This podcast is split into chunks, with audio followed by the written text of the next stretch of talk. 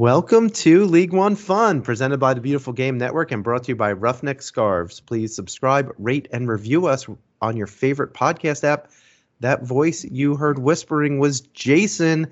Jason, this is a crazy week. We're recording on Monday night because of how busy our social schedules are. Listen, we're we're busy people. We're making it making it big in this world. So appreciate us while you got us, because I'm selling out the moment I get a chance.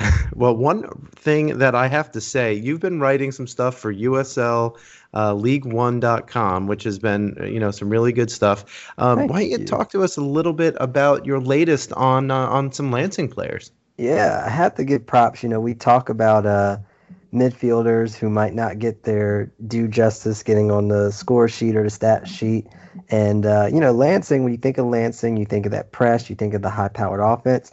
But all of that happens because of their midfield. So I definitely had to shout out uh, Serda and Gomez for them being probably the most dominant duo in a midfield all in the league. Uh, both of them ranking in top five and pretty much or top three, pretty much in all defensive categories. Uh, it's absolutely wild what they do. Uh, I got to talk to uh, them, get some quotes from them, get some quotes from, you know, uh, Coach Nate Miller, and you know, let him for him to talk about how important they are to the system. So yeah, you should check it out.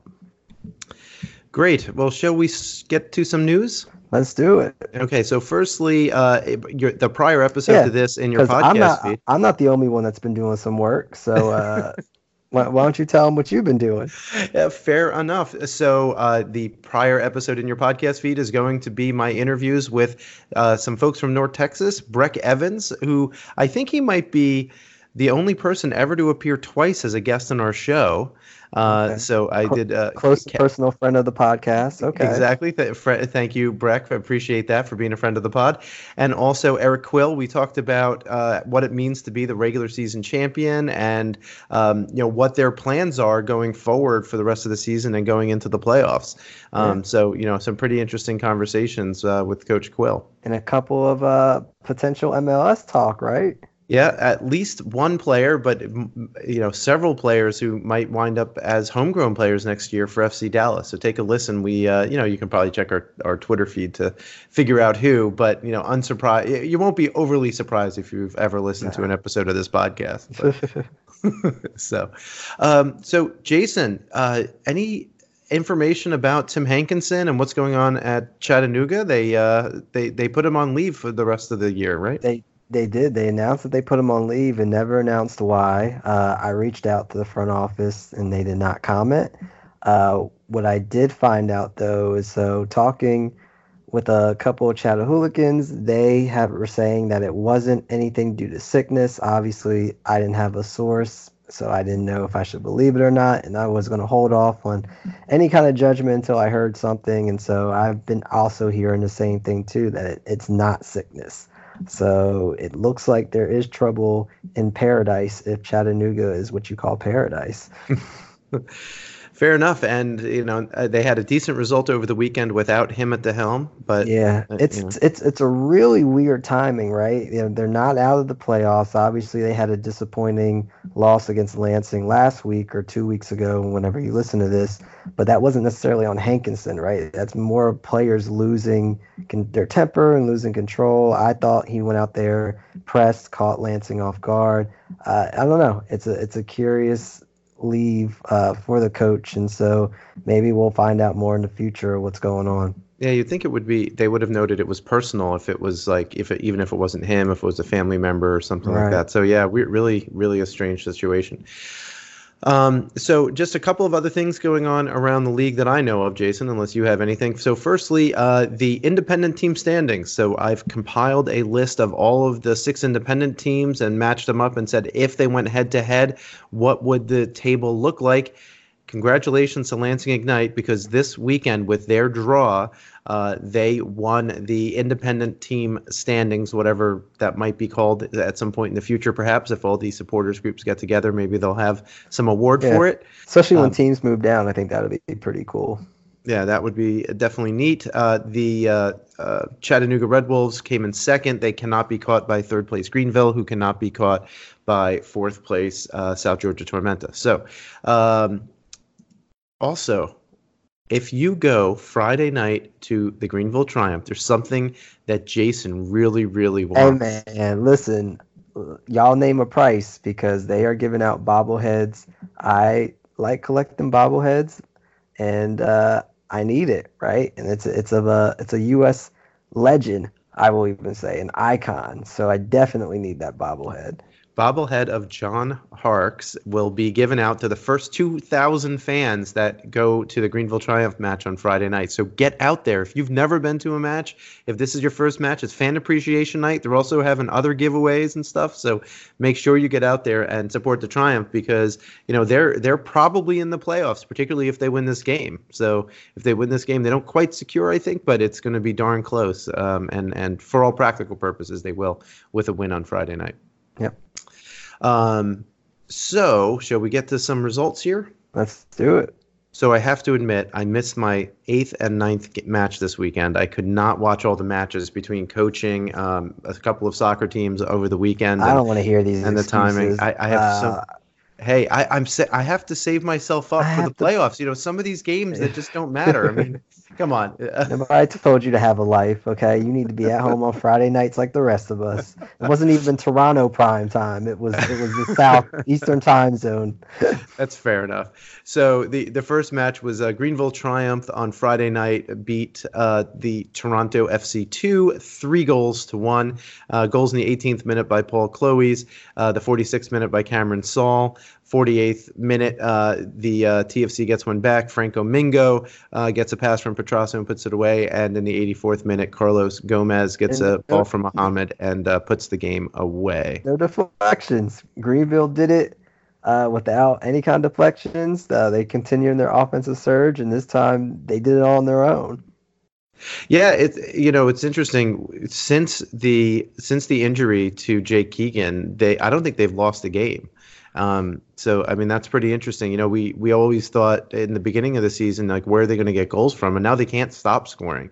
Like I, am not sure if Coach you know Coach Harkes just has everyone you know completely um, you know, completely in tune or, or what. And, and, they're not getting it from multiple places. So it's not just Gomez, you know, getting three lucky goals here, right? These yeah. were all good, well worked goals. And, and, it might be a change of tactics, right? It might be, okay, we don't have our striker up top, so we need to get more midfielders involved and we need to play towards the middle more. And so that's where, if you look at this game, I'm pretty sure all of their goals pretty much came towards the top of the box, if not two or three for sure. So I think getting Aaron Walker higher up, you know, getting those midfielders higher up, that's playing a part into it. Um, and we'll talk about with the first goal with uh, Klaus. All right. Uh, so, anyone you want to shout out here? Anyone who uh, particularly caught your eye during this match? Yeah. So I'll go through the goals since uh, somebody uh, was too busy for it. But uh, so, like I was saying, getting the midfielders higher. Um, you know, Greenville pressing up high.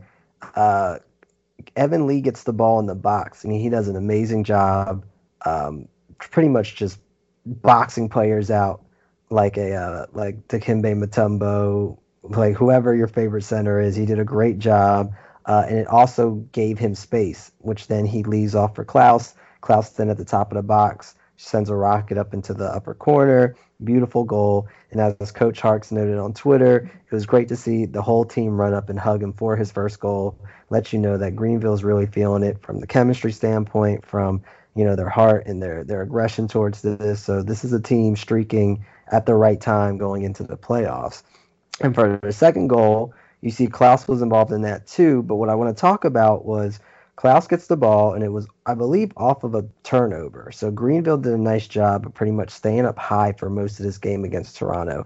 And when Klaus gives his ball, you'll see Gomez act like he's going to get it and then decide to back out last minute, and it allows a through ball to uh, Saul, who then has the one on one, goes down, and then scores it. Um, obviously, Saul being with the speed, beating his man uh, and it was a beautiful goal. But also, what I want to talk about too is Muhammad. What are you doing? Because Muhammad is on the side of Saul. You're talking about T- Tariq Muhammad from yes, uh, TFC too. Yeah, because Omar Muhammad right, features right.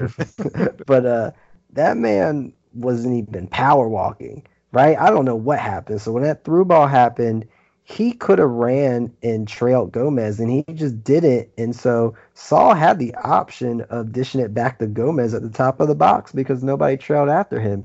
And this wasn't the only Toronto goal that was like that. So I don't know. I don't know if it's because it's the end of the year and they're pretty much math. I think before the game they were mathematically out the playoffs or just about. So I don't know. Uh, I don't know what's going on, but that that was terrible defense from one of their better defenders. Yeah. So what's happened to TFC two the last three or four weeks? Do you think? Because they were they were always a team that was on the front foot. They mm-hmm. they kind of had a mid block or, and and occasionally high press. They always you know played pretty well in transition.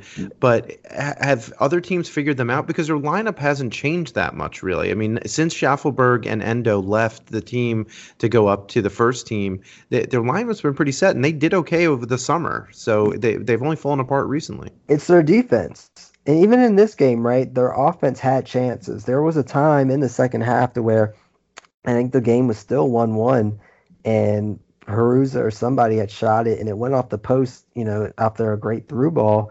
So they have their chances offensively, and I think they're still moving the ball okay. I think it's defensively they're just not set, they're not sound, and you can see it the most in that third goal, right? So Carlo, Carlos Gomez scores after Muhammad takes it in, and it happens from a quick throw, right? So they quick throw to him. Muhammad then goes down the side. He takes two people with him, right? But then you look at Gomez, who and Walker, right? Like I said, they're getting their midfielders high up. They ran literally 30 yards and Toronto treated them like unvaccinated children and went nowhere around them. And I don't get if it was just a bad, like they don't know how to mark anymore. There wasn't any communication. But I'm serious. Go back and you watch that goal. It was 30 yards of running and nobody's even looking in their direction. So when Muhammad gives it off to Gomez at the top of the box, it could have went to either one of them and it would have been an easy goal because not only are they receiving at the top of the box, nobody's there to really close in on the shot. So I think it's a, just a lack of defense and a, a, lack of communication. I don't know. Defensively, they've just fallen apart. Tariq Muhammad, the past couple of games, has not looked that great. I know Patrick Monk Anderson had a deflection a game ago or two games ago, and he hasn't looked that great, even uh, getting twisted up by Orlando players. So yeah, I, I think that's that's what we should be pointing to and saying what happened there, because up until maybe three fourths way the season, you know, Toronto had pretty much one of the most solid back lines in the league. Yeah, uh, they definitely did. And in this game, even offensively, just look at some of the stats. So, uh, you know, both teams had a little bit over four 400 passes. Um, both had about 80% passing accuracy. Um, uh, you know, it's the, the, shots were, were significantly different. Obviously, Greenville was much more in the front foot this game, yep. um, with 15 shots compared to only six for uh, for TFC2, and uh, of those, uh, only two of the TFC2 shots were on target, and one obviously the goal. So, um, yeah, you know, and and you know, TFC2 had 24 clearances. you know, clearly they're not keeping the ball the way that they used to, well, and, and, and getting the ball to, forward. And props to Greenville, like I was saying, that was high up they had seven interceptions and tackles won in Toronto's half. So that shows you how high up Greenville was going and how they went on the attack. And yeah, you saw that throughout the game. Like you said, all those clearances, Greenville kind of just stayed up. They dominated down that right side. Um, and uh, one thing that we pointed out about Greenville's scoring, right? All their goals this game came from within the box. So no taking shots outside, none of that desperation stuff. And that's also because, like I said, Toronto just didn't seem to want to mark anybody. Yep. Fair enough. So with that, Greenville, uh, you know, solidified their chances of making the playoffs. It looks likely that they will. Uh, this game knocked TFC two out of the playoffs, so their season is uh, is over from a uh, from a championship standpoint. Moving on to Saturday's first game, it was Chattanooga Red Wolves 2 versus Orlando City B, who scored one. It was a 2 to 1 match. There was no Beatty. Zayed was an unused substitute in this one for Chattanooga. Um, goals in the 34th minute by uh, Sito Seoane for Chattanooga. In the 40 for in uh, the first half injury time from Leo Simas, he uh, tied things up. But in the 54th I think, minute, I think Bagru did. Uh, is that is that who yeah, yeah I think that scored for Orlando. Uh, okay, uh, I might have gotten that one wrong. Um, oh no, you're right. It is Simas. I, yeah, I, I thought it, I, I, thought it was Simas. Yeah. yeah. Um, and then uh, Tony Walls scores in the 54th minute to, to get the game winner. A couple of red cards in this for double yellows. Uh, later on, we can talk about those in a minute. Um, you know, for for my money, you know, Chattanooga, you know, they looked good. It, unsurprisingly, I mean, uh, against OCB, which obviously leaks goals. Um, but this was, you know, your kind of typical Chattanooga game where it could have been one nil, and you know they they kind of needed that other goal. Um, but uh, you know Mangles and and Herrera, both goaltenders, I thought had very good outings. I mean they. Yeah. Uh, you know, they both had some very acrobatic, very good saves. Um, uh, you know, Hurst looks re- looked really good to me. I think he mm-hmm. brings something to Chattanooga that they didn't have before he uh, before he came in just the just a handful of games ago. Um, he only had 21 passes, but he won six out of eight duels, created a couple of chances, had uh, had three shots, and was kind of all over the midfield. So mm-hmm. you know, I think he um, you know he brings something else. So your, your thoughts on this game before we go over the goals? Absolutely agree with with Hurst. He also won five fouls, which is important because it disrupts the flow of the game from the other team. And then also Pineda, I thought did a great job of kind of coming in and taking the place of Beatty and really being the offensive pivot and producing for them, right? He was the one that was setting up the pass, which would then lead to a cross, or he, you know, he had created two chances or three chances. Um, I thought he did really well. Um, but, you know, we talk about Hankinson, you know, he has a lead. I kind of have some more bad news for Chattanooga, Ira. What's that? We talked about Beatty not being in this game it looks like Beatty not, might not be in any other game for the rest of the year. So according to the guys at Soccer Chat, Beatty is out for the rest of the season with a really? torn MCL. Oh no. Yeah. Well, that's that means they have to find something else. Hurst has to step it up, yeah. I guess. I mean, uh, and I guess uh, Pineda has to keep trying to supply those chances created because yeah, they're gonna have to do it without them. Yeah, so uh, so shall we talk about the goals? The first goal in the 34th minute, Sito Seoane uh, scores from uh, P- Pineda got the assist, but Sito took a long range shot from the top of the 18. It deflected off of Mendoza and went in near post. Um, you, you know, uh, Pineda did most of the work here. Um, yep. Yeah, I mean, I mean, Cito did a good job cutting back from the end line from the right hand side, and then got it onto his left foot. Um, yeah, you know, they were Chattanooga up to that point, I thought definitely had the better looks, um, the higher quality looks. There was one really, really good chance that OCB had that Mangles had to uh, had to stop with a one on one early on in in the half. But other than that, Chattanooga really was uh, uh, was the much better team. So Seoane got got it. It takes the shot. It gets deflected, goes in near post. I think it was off Mendoza. Um, I, I think it was just unlucky. Mendoza yeah. Stuck a leg out, and yeah. you know that, that thing that happens deflection. in soccer yeah, for sure.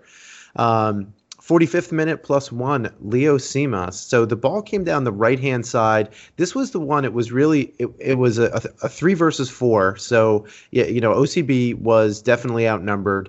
Um, you know Chattanooga just could not clear the ball, and it falls to Simas, who then makes a is is back to goal turn makes a 90 degree turn and then another 90 degree turn and and no one like stepped in front of him and he was able to kind of dribble the ball I, in. Yeah i give give him a little more credit than that. I thought he was giving his best joey g impression. I thought that uh he did a great job. You can tell the first one he he cuts back and he cuts a little too much but he has so much space because the defenders aren't really closing in. He's able to get back on the ball. Then he dribbles around three more play he dribbled around about four red wolves and then yeah. uh got to the center of the box and was able well, to finish it. It was really weird. I don't know if if the if the Red Wolves players were worried about fouling him because I think he, that's exactly what yeah, it was. because he ba- because basically like no one wanted to step step to the ball and everyone was like leaving him there and he he had to kind of do that that little. It wasn't even a pirouette. He just had the ball at his feet and was always in front of him. Um, and then you know I think. I think Mangles thought that he was going to shoot far post, and he wound up shooting near post. And because of that, Mangles was just off balance and couldn't get mm-hmm. down. Well, I, it was funny because I was just talking about on Twitter about how on those kind of shots, eight out of ten times the players are going to go not cross their body, and this time is the two out of ten that Simas said, "No, I'm gonna I'm gonna be different," and he definitely went across his body to near post. Yeah. Well, it was it was a good goal, but in the 54th minute, Tony Walls uh, scored. It was a poor, poor clearance from a free kick. The free kick was from about 50 yards out, and it was a service into the box. It was poorly poorly cleared by OCB, really poorly cleared. Can I talk about this? Can I rant about this for a little bit? Could be these, my guest. These kids are teenagers, right? For Orlando City B. So someone go get my belt because they need to get their ass whooped for this defending. This was absolute terrible defending. What is Orlando City doing? I want you to go back and watch this play, and I want you to watch when the ball sent in. Yeah, it's cleared out about six whole feet uh, to Soto after Pineda sends it in, and then when Soto gets it, he brings it to the side there are three, and I'm going to post this on the League One Fun Twitter account. There are three Orlando players chilling at the top of the box who aren't marking a soul, not a ghost, not a goblin, not a ghoul. There is nothing there for them to mark. And literally no one was in eight yards within, right? They're just chilling. It's three of them. So meanwhile, uh, Tony Walls and another Red Wolves player are chilling far post talking about what they want to do after the game, where they're going to go eat, what's the best late night spot in Chattanooga. So then, of course, when Soto sends in the cross, Tony Walls has a wide open chance to, to finish it because there's nobody around him since three Orlando players want to be at the top of the box. Yeah, I, no, like we no talk about Orlando defense being bad. That's all you need to see because yeah. that was atrocious. It, it, yeah, it really was. And when you look at the clearance, there were actually three players that will attack the ball. So there's clearly poor communication. Now, granted, I understand that these are kids and young players, but part of that part of that's coaching too. They're I mean, old enough to they're old enough to know defense better than that. That was yeah. just crazy. That that defense was as bad as their social media accounts. It was just terrible. All right. Uh, fair enough. There were two red cards, as I mentioned in this game. So the first one went to the goal scorer, Leo uh, Simas.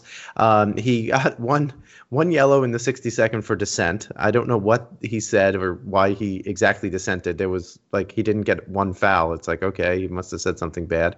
Um, but then you know he he winds up for his second foul. He um, he basically didn't play the ball and no. he was so he didn't play the ball against someone on the touchline.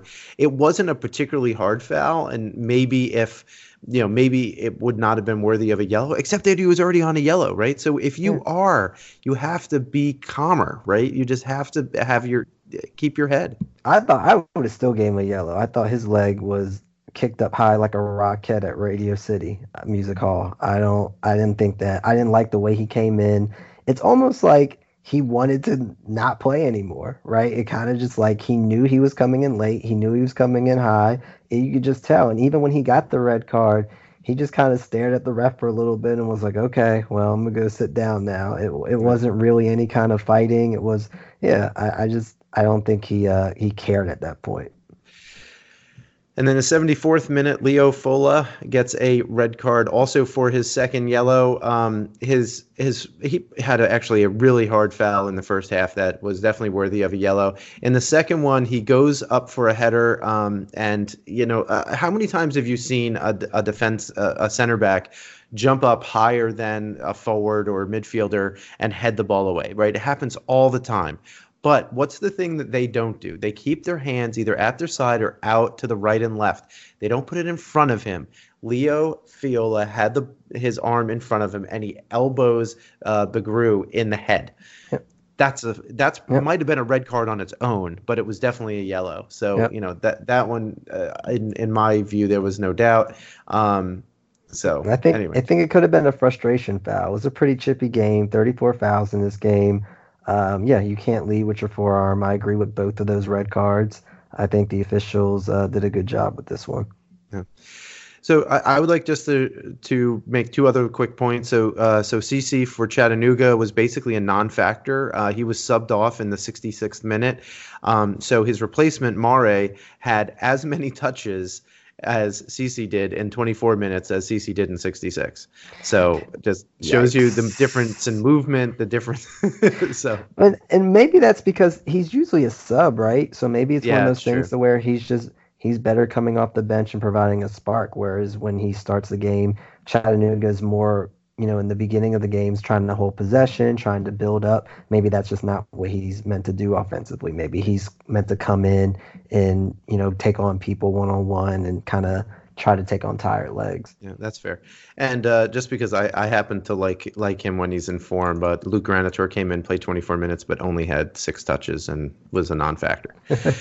anyway, all right. So a game that was really important and actually, you know, could have, um, you know, had it gone differently, it could have been a turnaround for uh, South Georgia Tormenta, but uh, they went up to Lansing, Michigan played Lansing Ignite to a 1-1 draw. This was might have been this and and also the Madison game. I think were my well, granted I only watched three of these games, but this this and the Madison game I thought were equally as entertaining. I mean, there was a lot of stuff that went mm-hmm. on in mm-hmm. both of these games that I think are worthy of uh, uh, of of discussion.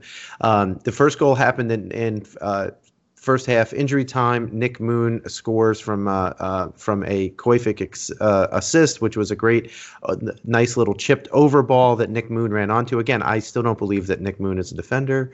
Um, yeah, he's, y'all he's, told me Nick Moon is slow. He beat Arslan one on like it was yeah, just a straight up one on one. They both took yep. off at the same time, and he just beat him straight up, and then had a beautiful well, cut inside. I never, I never said it, I never said he was slow. I, I, don't know. Y'all keep saying that he was that's slow. I think that man's a lot faster. I think everyone else on that team is just so fast and it makes him look slow. But I right. think Nick Moon, I think Nick Moon's got. Because got yeah, uh, Moshe and and and N4 just can blow him blow yeah. him out of the water. But I I, I don't know. I think let's see. I think Connor. Boom Boot's got some speed now. I, I want to give him give him credit for it. I want I want to have some some. We need to have some races here. Like uh, you know, at some point we need to have like you know Devin Jamga and uh, and N4 Antley. You know Nick Moon, maybe a couple other guys, and just we just need the right incentive to get them to do it. Right? They're not going to just race the race. We gotta, as a fans, we gotta come together and figure out what these players want more than anything, so that we can set that up as a prize.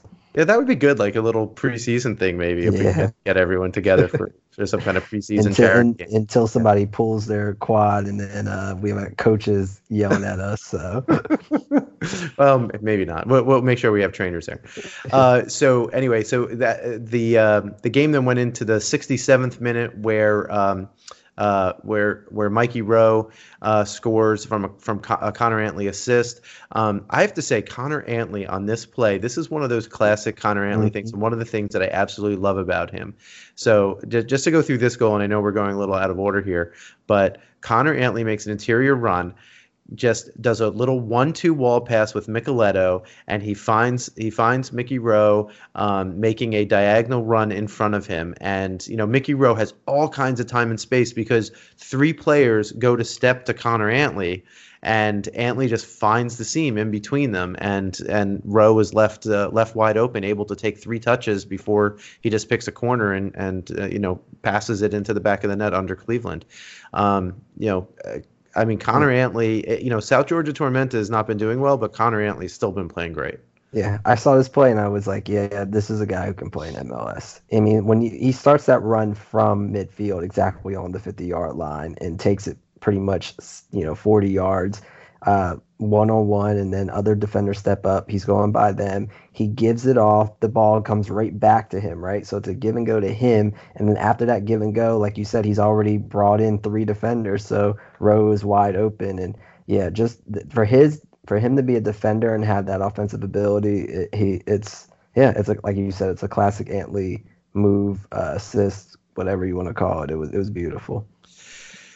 Yeah, it was it was really good. So he had seven. Uh, he only won seven out of fourteen duels, but he still created two other chances. Plus had the assist, a couple of tackles, four clearances, a couple interceptions. I mean, just you know, solid night all around. And Koyfik on the other side, who got the assist on Nick Moon's goal, he won seven of eight duels, and he plus he won five aerial duels and uh, created a chance, had the assist, like we said, but also had seven clearances. You know, they, they play slightly different positions, obviously, because Connor is a your more classic right back, whereas Koyfik is, you know, the, the right center mid and a back three. But nonetheless, it's uh, um, you know, the two the two of them really were were a joy to watch on on the night. And two of the best passing defenders in the league. I think like we we don't we talk about Lansing. A lot of those offensive plays start from long balls. A lot of those are coming from Koyfik.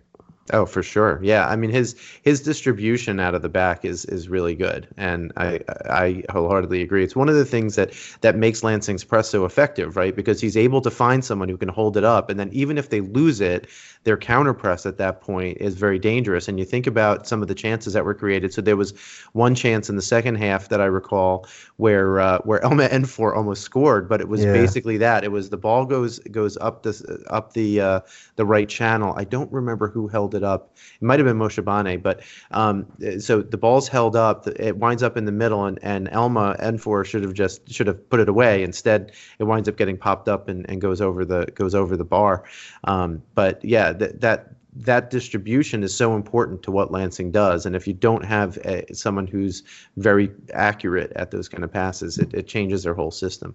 Um, you talk yeah. about that right side. Lansing had 10 key passes from that right side and only one from the left. So they obviously looked at tape or they saw that Phelps was injured, looked at the rotation, and they made a decision that they were going to attack that right side. And that's why you can see Nick Moon was so far up. When you look at the average positions, you can't even tell that he's a defender because he's so far up. But that's not unusual. That's the thing. right, because of the press. But what's on you? Lansing had five players whose average position was on Tormenta's side, which is which is a lot. When you look at average positioning charts, you'll right. usually see that those midfielders are right either in their own half, right behind the line, or right before it. I'm talking about five players who are maybe five yards away from the box of their opponent. Like it's it's wild how high up right. that that these Lansing players were against Tormenta.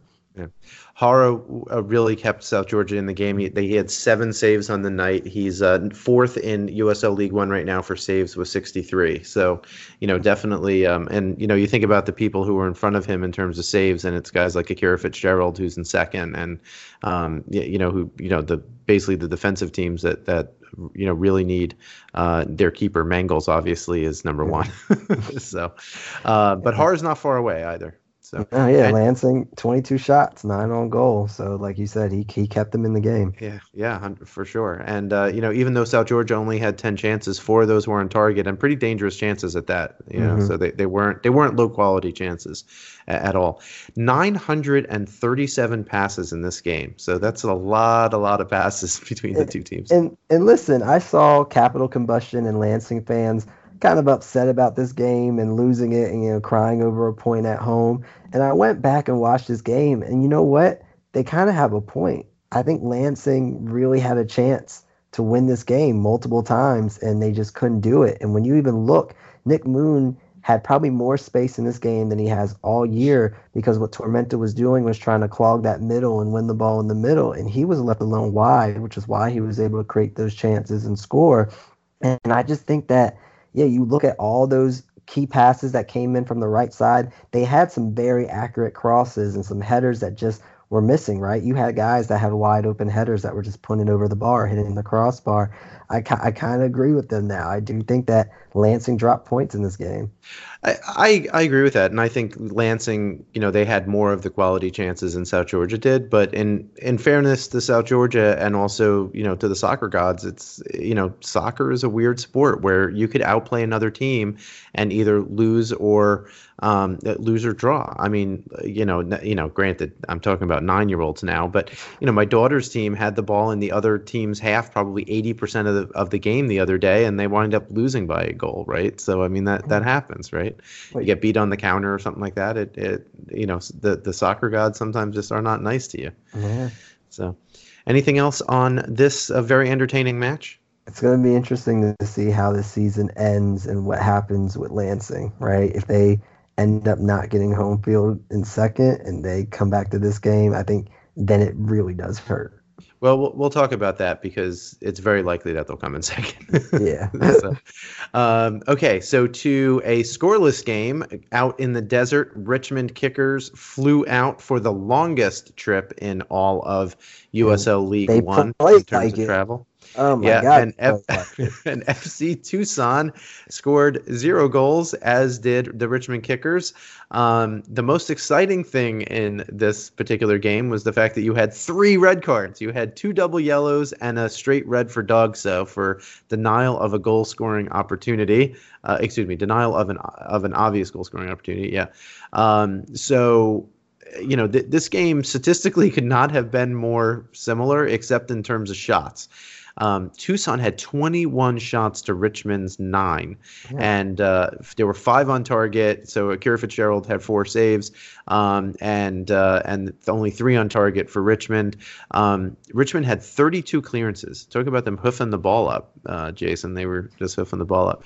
Um, you know, I I have to admit I only watched portions of this game. I watched about the last the last 35 minutes because I wanted to see all the red you, cards. But. Yeah, you didn't you didn't miss anything. It's it's weird. It's like for for what this game this game was an important game. It was you know? massively like, important, especially for Tucson because yeah, I mean Richmond had a very outside chance, right? But, but Tucson had a same, realistic. But at the same time, it was their last chance, right? If Richmond wins that game, then they're pretty much jumping Tucson. They're knocking Tucson out of it and now you just kind of look. I mean, look what happened. You know, Chattanooga's losing Beatty. You know, Tormenta only got a draw on the road. You're at least giving yourself a chance, right? It's it's one of those things.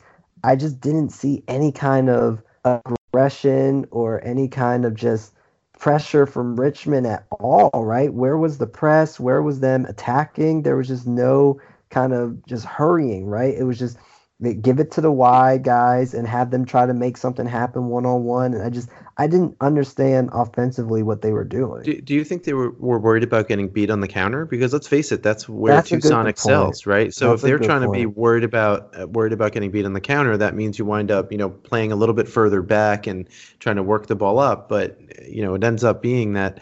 Um, the, the problem with doing that, of course, is that you get lower quality chances. You have to, you know, shoot outside the box, or you don't actually get any shots. I mean, they did have, um, yeah, you know, they, they they even only crossed the ball six times, right? So Richmond yeah. didn't even have the ball in the offensive third that much.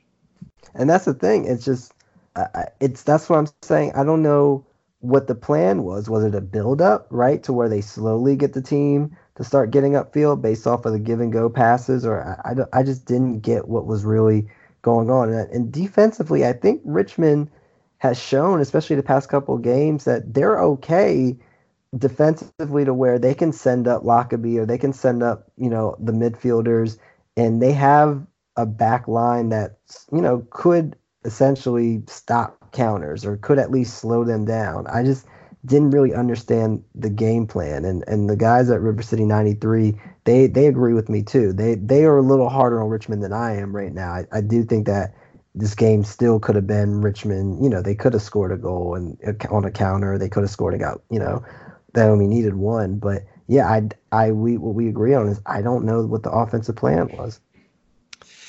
So uh, very quickly, want to talk about the uh, want to talk about the um, the red cards. So there was a double yellow in the 74th minute for Kyle Venter. So mm. um, I, I, don't want to call him necessarily a friend of the show, but he's been on our show before. Um, Kyle had his had his hand out, and um, you, know you have your hand out and you push someone in the back, and you're going to get a yellow Can't for that. It. And yeah. that's 100. percent That that was a that was it. Yeah. Did Boateng um, go down easy? Sure, but yeah, but feel a hand on his shoulder from behind. Yep. And so when it happens, of course you're going to go down. So it's like Kyle we know you're a friend of the of the podcast. You didn't listen last week. I told you you can't put your hand on shoulders. You can't. Uh, then Shanosky for Richmond gets a uh, red card in the 84th minute, a straight red for for denial of goal scoring opportunity. It was definitely the right call. He was mm-hmm. the last man, didn't get the ball. You know, uh, you know, it was a trip, right? It was a, a, regular everyday tripping foul, and you know, had it not had it been at midfield instead of where it was, it m- might not have even been a yellow card. Um, but it w- the fact is, he was the last man. It was you know, had it been actually ironically two yards further toward goal, it would have been a yellow card instead of a red because, but it would have also resulted in a penalty kick. Um, so that that's why it's a red card when it's outside the box. Um, and then Akwe gets a set, his second yellow. I had no idea what he did yeah, um, he, in the 87th must, minute. It did not happen on camera. So yeah, he definitely said something to the ref, and you think that's what it was? She, and she did not like it. Yeah, so she sent his butt home because I don't know what he said. I don't know if it was a horrible pickup line, but he should not have said what he said because they sent his ass home.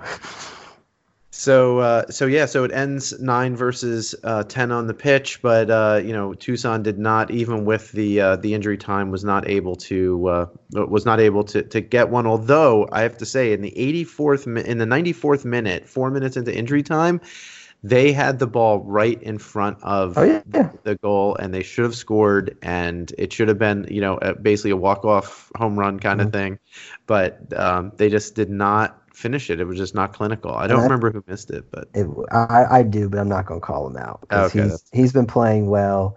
Uh, and it was just yeah, it wasn't it wasn't a, his greatest moment, but I'm a I'm gonna give him a break. But yeah, it was. I think Tucson had a couple chances like that. This yeah. is a game where if I'm a Tucson fan, I'm extremely frustrated. I'm home. We're playing up a man, and we've had chance after chance you know, props to Fitzgerald, who man of the match, you know, was keeping everything out. But all those shots from Tucson came from outside of the box, right? And granted, they were great shots. They did have power, but still, it was no real, real pressure on Fitzgerald, right? It was just making sure you had clean saves. Like you go back and you look at that Lansing Tormenta game, you know, Jara had a spill or two, but you know, Fitzgerald did a great job of making sure when he caught it, it was secure, and when he punched it, he punched it in the places to where it was safe. So, you know, props to him. But yeah, Tucson, I just, I, you know, if I'm a Tucson fan, I'm a, I'm a little disappointed because that's a game that they definitely could have won and should have won. Fair enough. Shall we move on to the final game of the weekend? Yes, and the one that might have been the most impactful. Uh, this was not only impactful, but it was probably the most entertaining match of the weekend for for my money. Um, so you had forward Madison who was able to score. Actually, I can't say that. Forward Madison who they didn't even get a goal. So who got was awarded an own goal uh, versus North Texas SC. Um, this could be one of the semifinal matchups. And it, in fact, it looks like, given the results, it very likely will.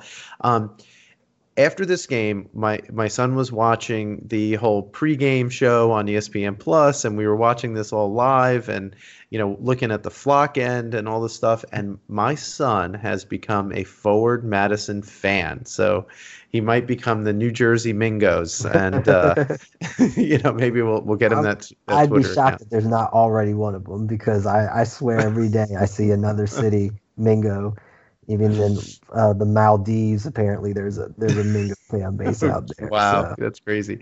All right, so uh, so yeah, he was pretty pretty impressed by this.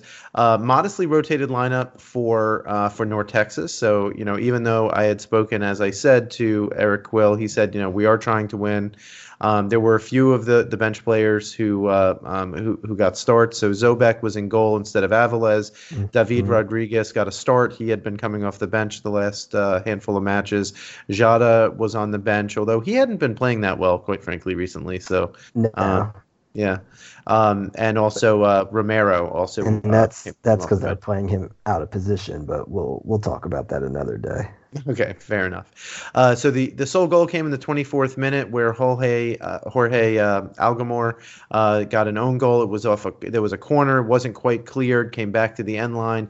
I didn't see who actually put it back into the box. Oh, did, was it was turbo time, baby? It was Connor uh, Tobin. Okay, so yeah, and he put uh, that in with pace, which is why. And I I I like when players do that because that's when you do get own goals. That's when you do get deflections and you know, Danny Tenorio was right there to, you know, hit the ball and just redirect it into the net, right? So it was it was a great cross in from uh, Turbo.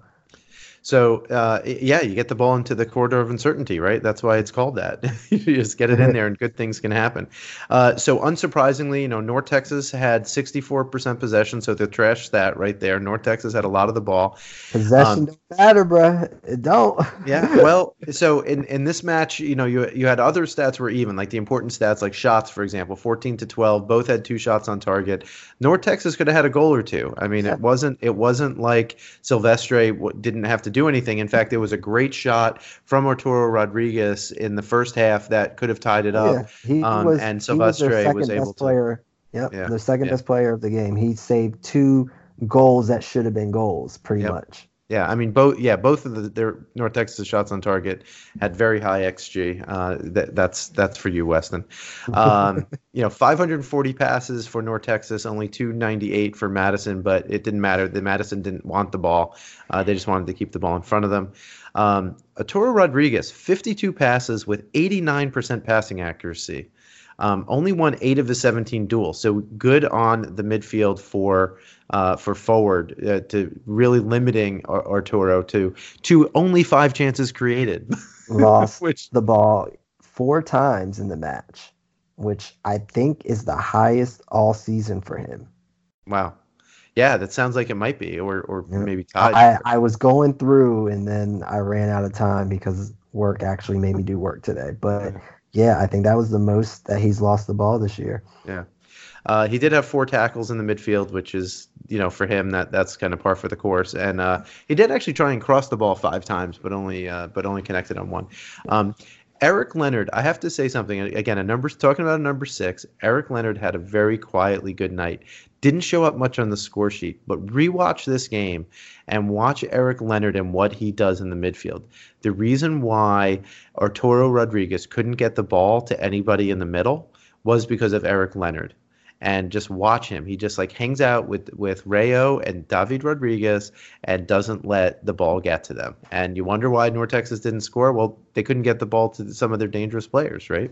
And and shout out to uh uh, to Christian Diaz, though, right? So yep. Eric Leonard was told, hey, you're not going to get much into any of the offense. We're going to let our backs overlap, which they do a lot with Manley and Diaz. And boy, did Diaz do it. All 25 duels he was in, won 17 of them, which was the most in the game. Five tackles won, the most in the game. Four interceptions, 12 recoveries, and completed six dribbles. So you can see how much he had the ball, which was the most in the game. And he's quietly been an amazing player for Ford, right? We talk about their offense, we talk about Turbo. You know, Christian Diaz is top five in tackles and interceptions in all the league. He's and especially this later half of the year, the second half, he's probably been one of, if not their best defender.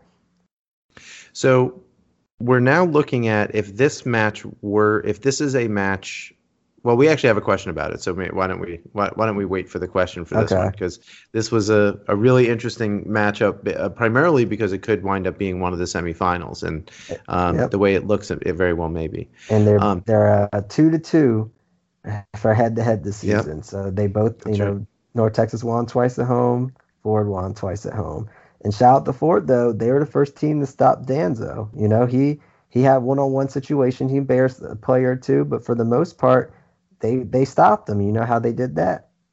How did they do it? They fouled him. He was the most yep. fouled player in the game. But hey, you gotta do what you gotta do, right? yeah, I mean, I mean, after after the form Dando's been, Danzo's been in, you know, creating goals. I mean, you know, yeah, it's not not a not a huge surprise Listen, that he would have. I, if I'm one on one with him, I'm not gonna let him embarrass me in front of my family and my friends at the, the last home game of the season. You know, that that atmosphere nah, I'm gonna foul you, and it's just gonna be what it is.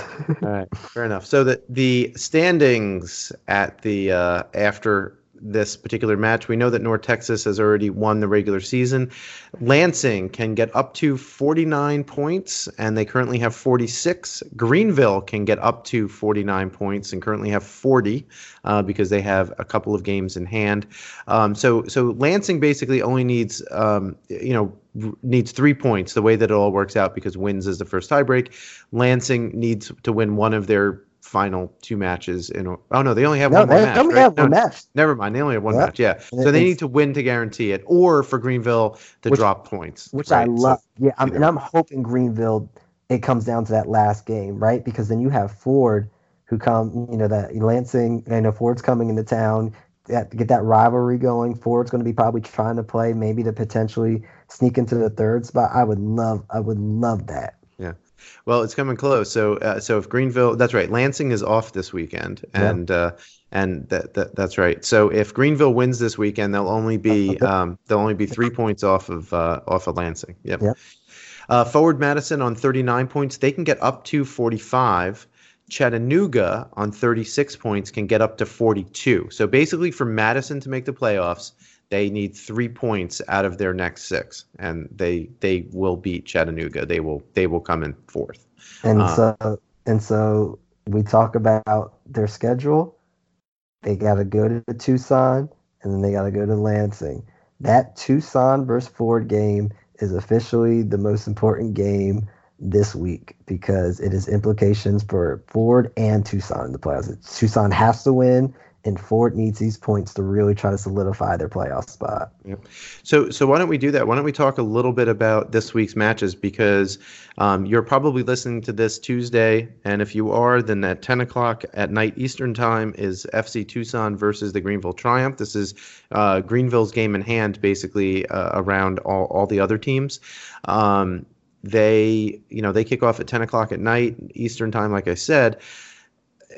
Basically, you know, an amazingly important game for Tucson because if they want to have any shot at catching Madison, they need to basically win out. Um, Greenville, you know, for Greenville to win this, then this means that they have a, you know, an excellent possibility of coming in second, as you mentioned. Mm-hmm. So, so that should be, you know, a must a must see match for for you know. I guess I'm going to watch it on Wednesday. Um, Friday, you have three matches Toronto FC 2 versus South Georgia Tormenta at what time, Jason? Prime time, 4 p.m., baby. um, this match, quite frankly, you know, it means something to South Georgia. It doesn't mean anything for TFC 2. Um, I mean, South Georgia again. Ha- they have an outside shot. They can get up to forty points. So, um, so the thing is, like, you know, they they're they're actually out, right? No, no, it, yeah. No, Ford, so, forward, so Ford, Ford loses. So if Forward loses out and South Georgia wins their next their next two games, then they make it. So they're not mathematically eliminated, but they're effectively eliminated. I mean, and, um, and their last game is against who? Ira Greenville. Greenville, Love it. yeah. Love it. there you go. Listen, it might come down decision day because you know Ford has a tough, tough next couple games and then, you know, South Georgia has a little easier schedule going against uh, Toronto. So it comes down to that last game. I'm I'm so excited. uh, Greenville goes up to, or, or, excuse me, Greenville hosts Orlando City B at 7 p.m. Um, you know, if Greenville doesn't drop a couple of goals on OCB, I would be pretty surprised, especially the way they're playing. Um, uh, FC Tucson then hosts Forward Madison. Um, so again, you know, three two games in three days for for FC Tucson.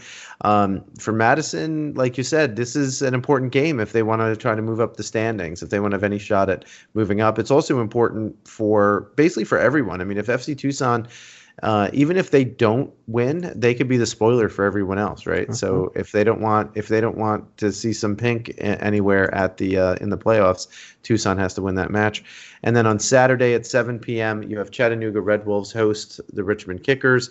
Obviously, an ama- immensely important match for Chattanooga, and uh, you know Richmond. You know, will they try to come back and and you know, get something done? Hey, they need to. I mean, they need to give the fans some kind of hope and, you know, potential of next year being a better year. Maybe this is a good time for Bulow to kind of play around. He's obviously not going to have two of his three center backs uh, that he normally has back there. So I guess know, he's going to have to. Have, they don't. They don't have a lot of center backs in the oh, roster. No, so I, I guess I'm, Brandon Troyer is going to have to play yep, in the center Troyer's back. going to go back, and then which I don't knows? love that. I nobody should. Uh, yeah, so, Maxi Rodriguez, I guess, is playing the six again and yeah. playing the center center defensive mid. Yeah, so yeah, Richmond is definitely going to be an interesting lineup there.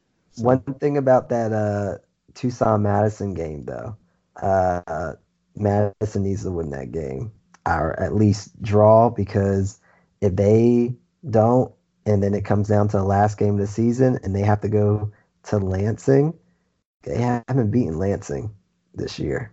Yep. I don't want to. I don't want to go to my rival that I have not beat to try to solidify my playoff hope. I don't. Well, I'm sure they'll do their best out in the desert. So. Yep.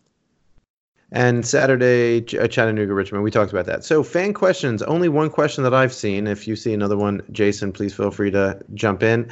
But uh, David Magnus, the Flormingo, he asks when two teams play at the end of the season and then meet in the playoffs, do you think this gives either team an advantage?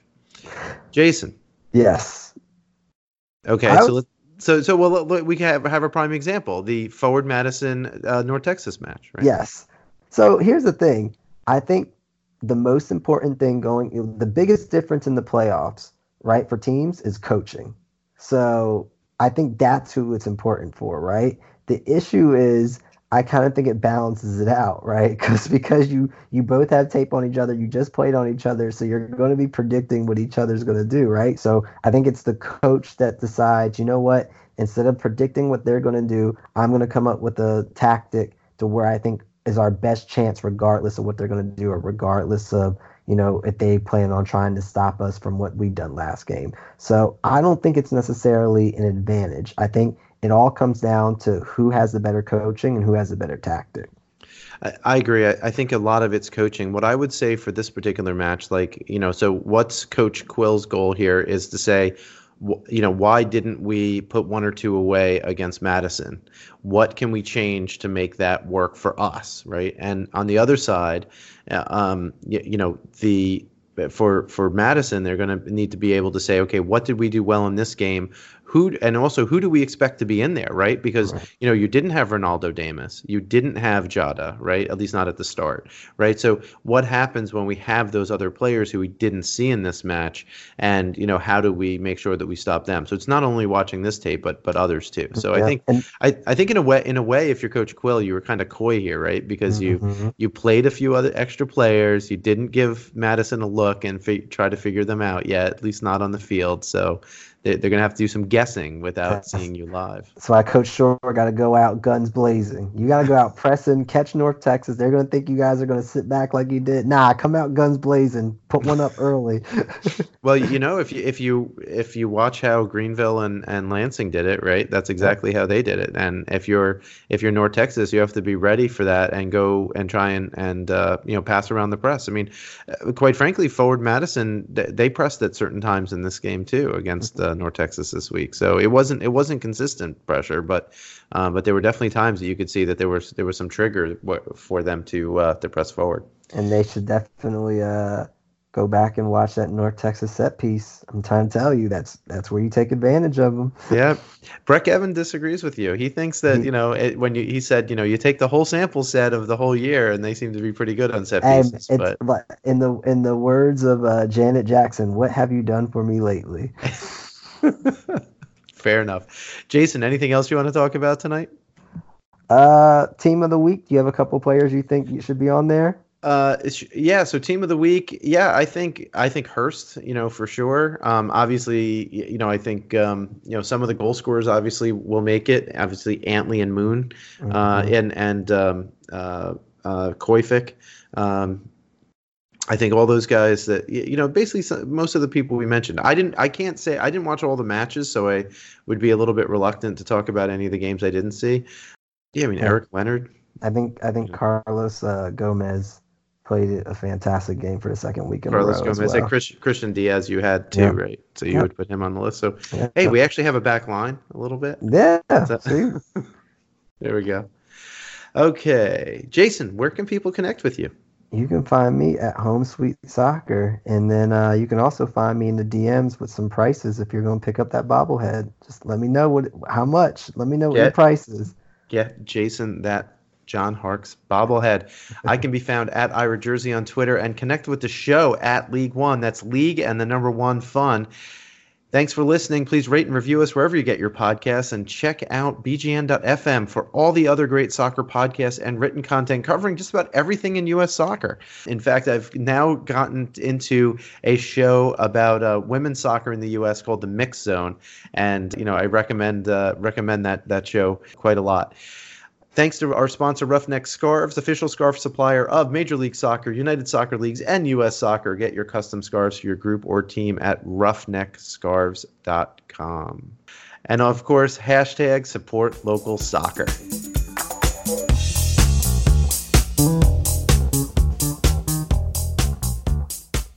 Jason, have a great week, man. Let me go get my belt so I can whip these Orlando City kids for this defense. They should be ashamed themselves.